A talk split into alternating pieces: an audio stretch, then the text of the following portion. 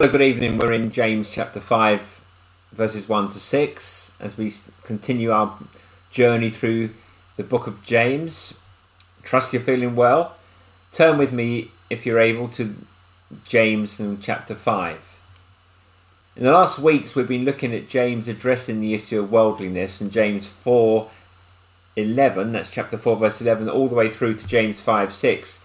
He's dealing with this subject of worldliness. And last time we saw that James was addressing this this subject of worldliness in the hearts of professing believers and how it can get us in two ways.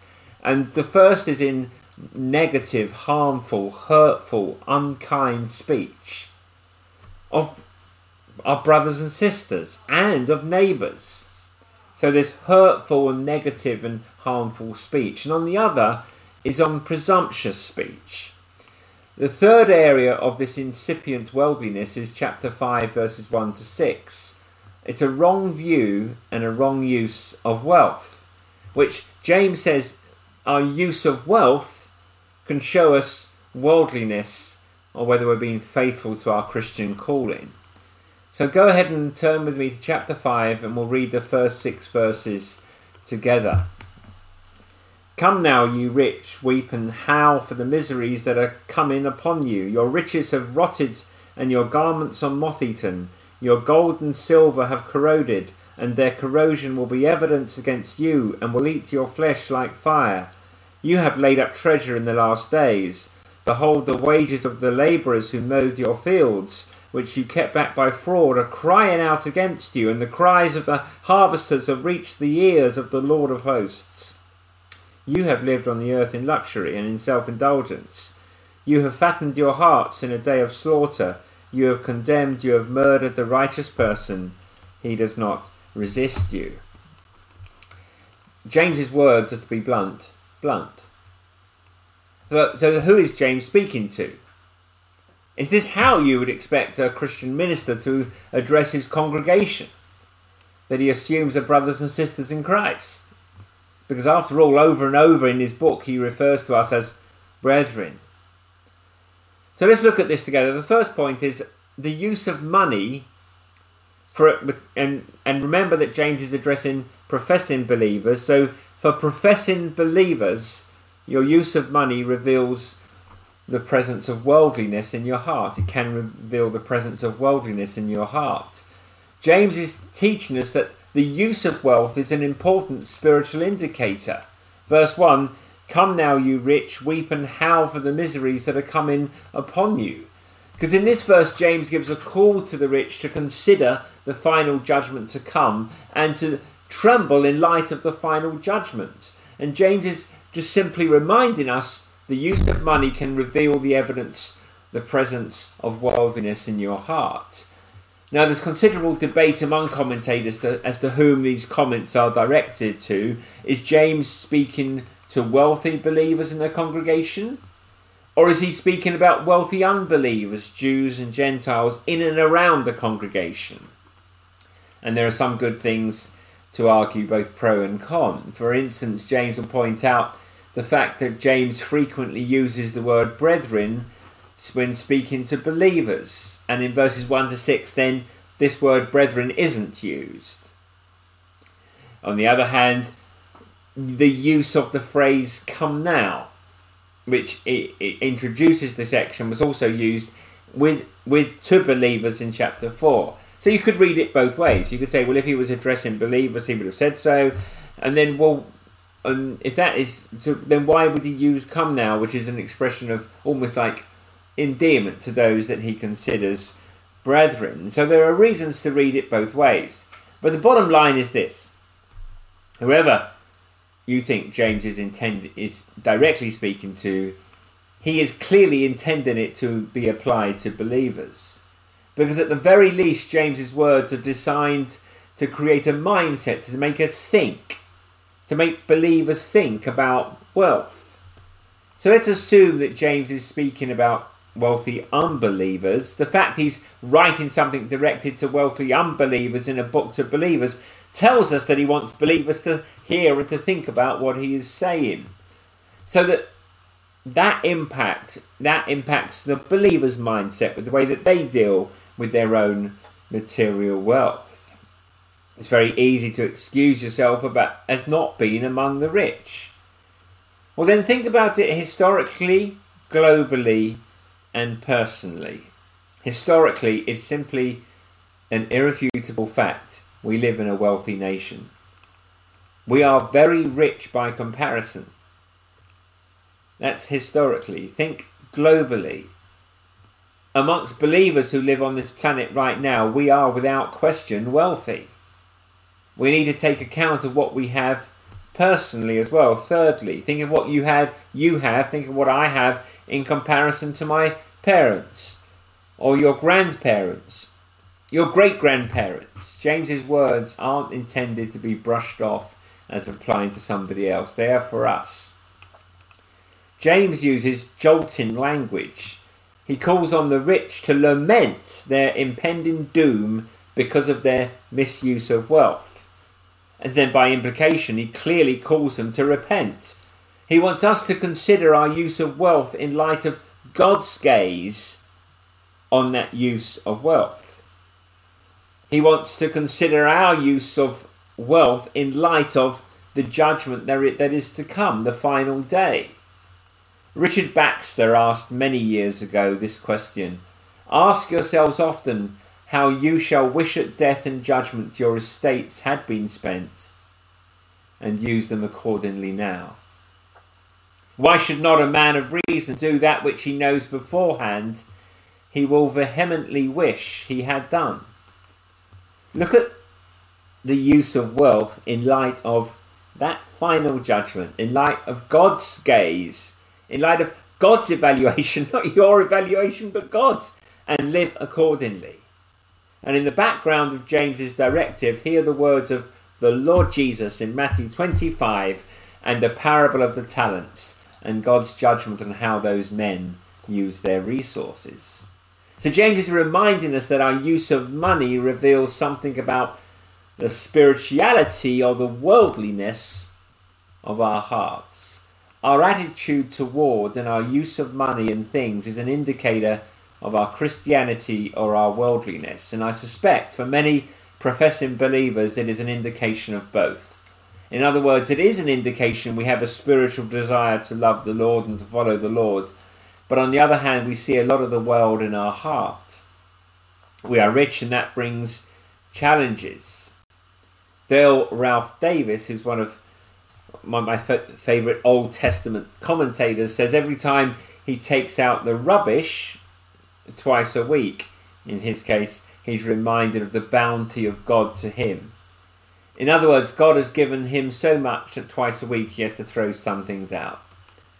James is saying that our attitude toward and our use of money and things is an indicator of Christianity and worldliness. Do you view yourself as the rich recipient of God's bounty?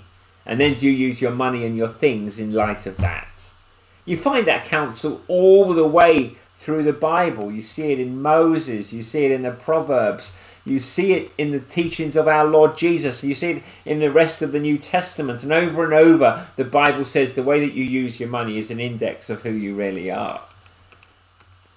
Secondly, the general presence of extras may reveal wealth worldliness. In verses 2 and 3 is his first area, a specific condemnation of the hoarding of things and wealth. Your inventory and the general presence of extras may reveal something about wealth worldliness in your life. It's fairly quite stark language, isn't it? Verse 2 Your riches have rotted and your garments are moth eaten your gold and silver have corroded, and their corrosion will be evidence against you, and you and will eat your flesh like fire. All of these are signs of hoarding wealth. A person has so much they don't even get around to using what they have. And the hoarding of wealth is a sin in three ways. It's an improper use of wealth. It's finding satisfaction in things as opposed to God and it shows no awareness of God's scrutiny and the final judgment. If our wealth use is self use and often disuse, then we're not expressing a kingdom use of wealth. Thirdly, a, a lack of fair treatment of employees may indicate world, wealth, worldliness. Bit tongue tied there. Wealth, worldliness. Verse 4 Behold, the wages of the labourers um, who mowed your fields, which you kept back by fraud, are crying out against you, and the cries of the harvesters have reached the ears of the Lord of hosts. A lack of fair treatment of employees can indicate a wealth worldliness. The image here, the picture, is of wealthy landowners and who are taking advantage of workers in the fields, and the accusation is of dishonesty and dishonourable dealings with those who aren't in a position to buy with the wealth and the influence of the landowner. And it's a lack of appropriate concern for the workers and the labourers and a desire for one's own self advancement that leads the person to withhold wages to the labourers who have worked in the harvest. And such elements in our own individual and corporate ethics reveal a deep seated worldliness that God says He sees and judges. Now, I sus- suspect that we could I hope your eyes aren't glazing over, but it could be that there are relatively few of us who actively practice this kind of wealth worldliness, or even have maybe even have employees to be able to behave or not behave like this. But let me ask you this: Isn't the biggest problem here in the area of the sin of omission, of not thinking about those who work for us or even with us? of not caring for people adequately. In this case, labourers, maybe people who who we employ to do work for us, cleaners, maybe gardeners or people who, who do building works for us? Are we concerned for those who are less privileged than us? Fourthly, your self indulgence may reveal wealth worldliness. In verse 5, James specifically condemns selfish extravagance in our use of wealth. Self indulgence reveals wealth worldliness. James has really start meddling now, hasn't he? Verse 5 You have lived on the earth in luxury and in self indulgence, you have fattened your hearts in a day of slaughter. He's attacking extravagant comfort and the softness of luxury. The point is that it's a life without any self denial and any general pattern of the use of our wealth that is only self focused and pleasing of self is worldly and sinful. There has to be self denial. We need to ask questions like what have we gone without to support the work of the church or the spread of the gospel? Or missions, care for poor believers? What not what have we given? No, no, no, but what have we given up? What have we denied ourselves if our spending and our Christian giving doesn't have a component of self denial? Then it is worldly and sinful. And that's especially the case in light of the greatness of the needs of the world. The more you have, the harder it is to deny yourself in that way. Five, your use of or desire for wealth in such a way that hurts others reveals wealth worldliness. James mentions in verse 6 you are condemned, you have murdered the righteous person, he does not resist you. A specific condemnation of the use of wealth in such a way that harms others. The language is very strong. It speaks of the betrayal of a willing victim.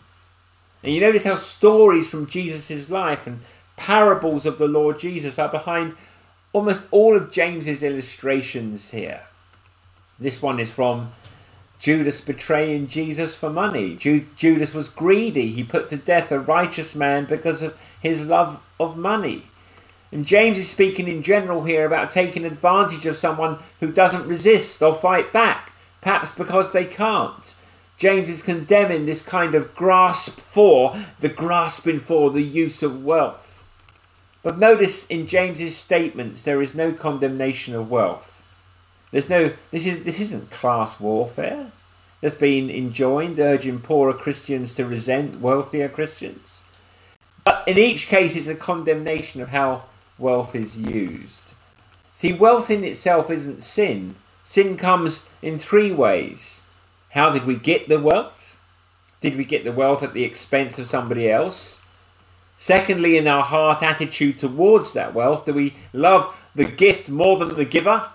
Do we love that wealth, that worldly wealth, too much rather than loving God and fearing God above all else? And thirdly, in our use of wealth.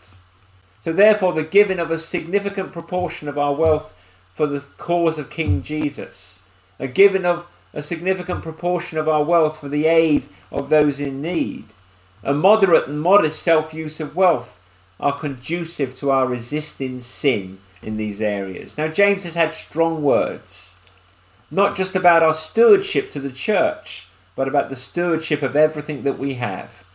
May God give us grace to respond to his message with generosity, wisdom, prudence, and above all, for the glory of God and for the eternal good, for our eternal goods.